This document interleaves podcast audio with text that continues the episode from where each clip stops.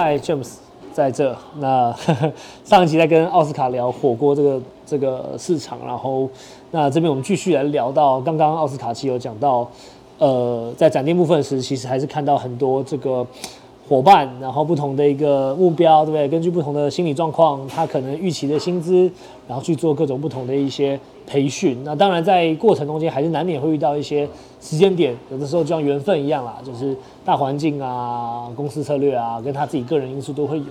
那刚好在聊到三间店，到现在刚好是2000年了，2020年嘛，然后民生店开了。对。那我自己在看民生店的时候，其实是蛮惊讶的，惊讶的点是，它整体风格，至少如果我先说我自己，他把店名拿掉的时候，其实我不会直接觉得它叫乐喜火锅的同品项。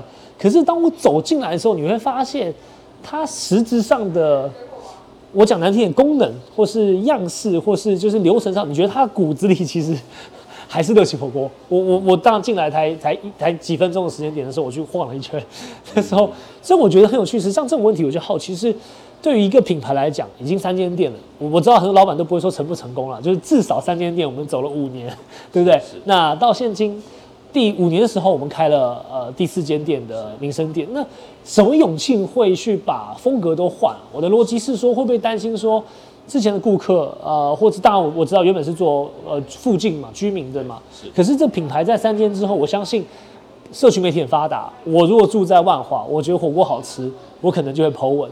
那也就很容易的会是我的朋友，就算在中山区，他也可能会来找我，他也可能来吃。所以对奥斯卡来讲，我想问的是，你把这样的一个风格改变了一些啦，我觉得大概有30-40%以上啦，整体的风格看起来，当时的决定是为什么？哦，如果真的要讲的话，其实我们4间店的风格全部都不一样。对，那我觉得也跟我们这种素人。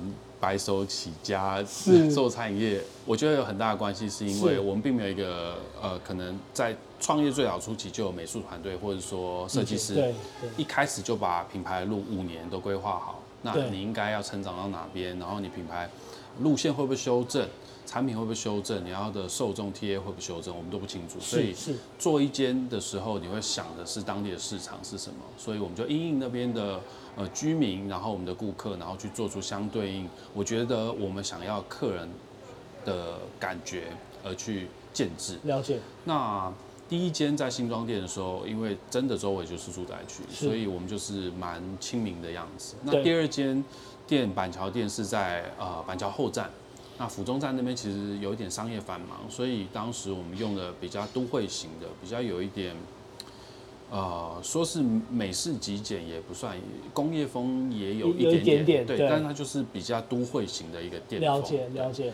那第三间我们到这个万华的这个百年老街东园街里面，我们就在思考说，哦，这边的 local 居民都是常住在万华的，我们需要跟这边的感觉更接近，所以又用了比较暖色、比较接近当地建物的感觉，理解。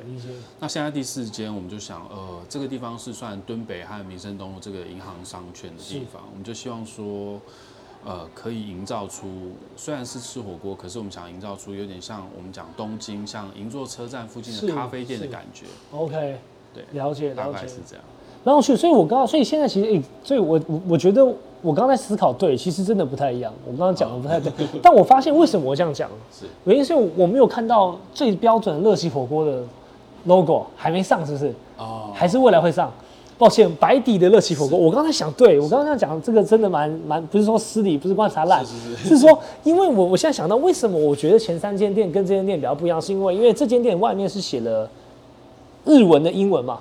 Rakusaki 哦，对 ，Rakusaki， 抱歉。所以，但是我印象其他3间，也说实在，我吃过2间，有一间没有去吃过，但我都看过。就是他给我的门面不一样，就是他，所以到时候会上到乐喜火锅的 logo 吗？其实我们已经上了，但确实这一次我们是把这个英文字放的比较大，所以视觉上面大家会直接被它吸引住。是，但。我们的招牌上面还是以白色的乐喜火锅为主。对，上万就是那个横，那个大横招啊，就是在1-2楼中间的横招。没错。对，我刚刚看到，所以整体的视觉比较不一样。真的了解。所以回到这个火锅啊，火锅你觉得做起来这个经营上面最难是什么？复杂度、内场、产品、口味，你自己回头去看火锅的难度。火锅的难度，做火锅的这件事情，我觉得还是回来讲是服务上面比较困难。OK， 因为我觉得食材，因为火锅我们大家都知道，它并没有经过太多厨房人员的料理，是没错，基本上就是原食材，所以我觉得火锅业的老板只要定位清楚，自己知道自己要选哪一个价位的原料，其实就已经底定了。那消费者进来，其实如果是同价位的火锅，其实拿到东西产品其实会很接近，对，所以我觉得最终比较难的地方在于服务的差异性。了解了解，反而是顾客端的感受。对你来讲，其实说实在啦，就火锅对嘛，就是你的肉质成本大概决定你的售价，大概啦。那当然有些走可能更划算一点架构路线，有的走环境舒适感。但是其实怎么样去看产品端的变化，一定还是相对有限。可是人员端的服务应对进退跟态度跟一间店的一个。执行的一个想法，老板端的落实其实反而会比较难了解，所以火锅对你来讲，你自己怎么看趋势？我喜欢问这个问题，就是火锅一路嘛，说实在的，从没有和牛，对不对？有人主打汤，有人我们不讲那个新闻了，有些汤底可能没那么真实，然后有些肉原物料。那对于你来讲，就是火锅在台湾，我觉得算是接受度非常高。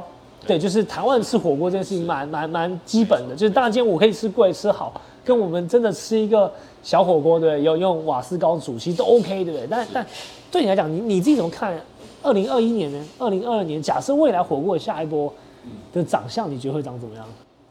我觉得在众多火锅品牌里面，现在已经有非常多的大集团也进来这个领域里面在做，所以我觉得大家都很努力，想要在食材端或者是说消费组合是。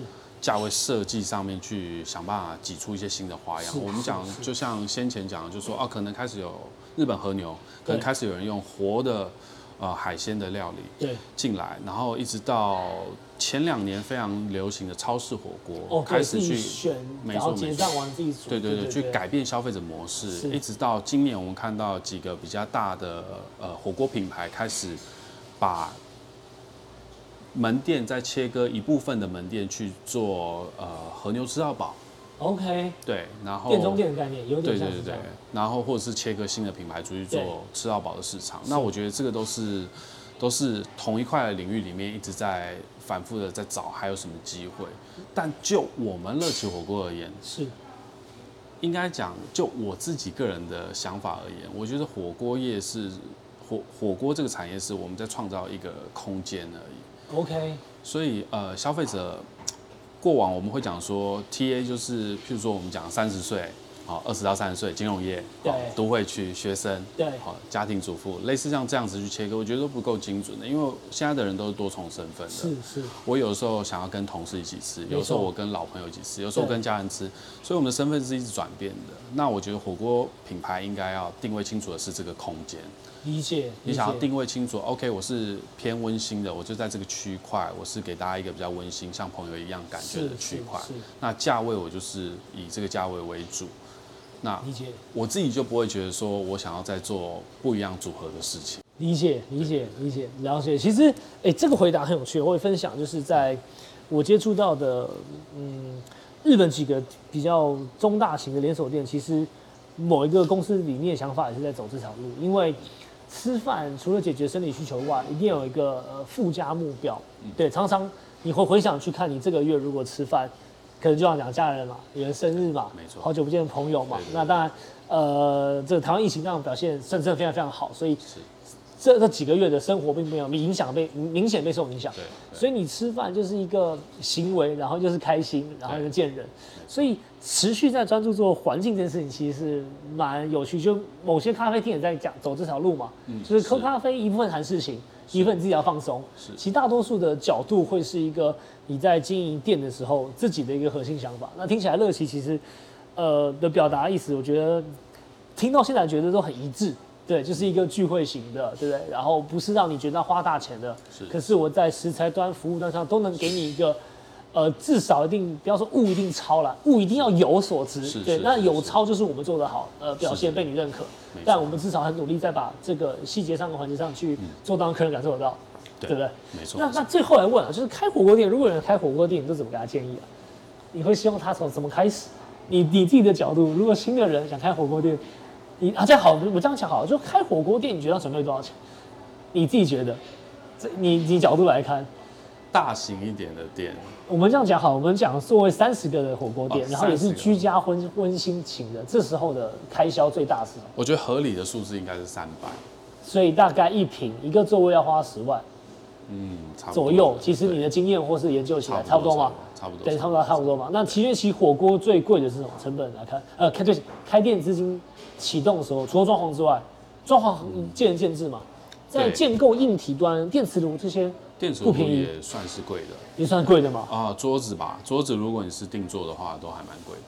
OK， 因为你要把电磁炉这个牵进去嘛，对，砍进去。没错。然后每一个电磁炉的，对，总电量是不是也是要花钱？没错。因为你的电量牵大电都要花，对不对？这些建制上就会花不少钱。没错。那内场嘞？内场最贵的应该是节油槽排水那一段哦，因为你整个厨房垫高，然后再打排水沟。理解，卫生端上反而是建制，看听起来都是就是算物理端的建制上，对不对？水电啊，我的意思就是水电端上其实花比较多钱。对啊，那设备上其实大概切肉机。贵一点，切肉机，对，剩下冰箱要多一点，因为你们各种肉，如果要求不同的解冻，然后库存，对，所以 OK， 大家参考到，就是以奥斯卡哥的经验来看，大概我常常这样讲，就是这个数值绝对不是绝对。如果你找到前一手，空间上已经建置好水电，所以你就省20万嘛，没错。再来一件事情是，你的装潢没有达到一定非常的符合。最近的需求是也没有那么多嘛，因为你会说20年前有个小店怎么开那么脏，生意很好。对，但他是就像奥斯卡刚刚讲的，这个老板已经在这边根深蒂固一段时间，所以大家吃回忆，已经不会希望你变很不一样。对，我反而是希望我童年，对不对？我高中、我大学有这样。没错。所以就是我常常讲，每次我问老板这些金钱的时候，都是参考，是说我们看到的都是一个市场这1-2年趋势，这趋势背后带来你要看起来觉得这间店蛮有个性的，不错哦。可能你一个座位，如果你去参考，大概要抓到8到10万左右，差不多，可能就需要OK 的。好，那我们差不多聊到这边，也非常谢谢奥斯卡，谢谢。那我们这个说餐饮下集再见喽，拜拜。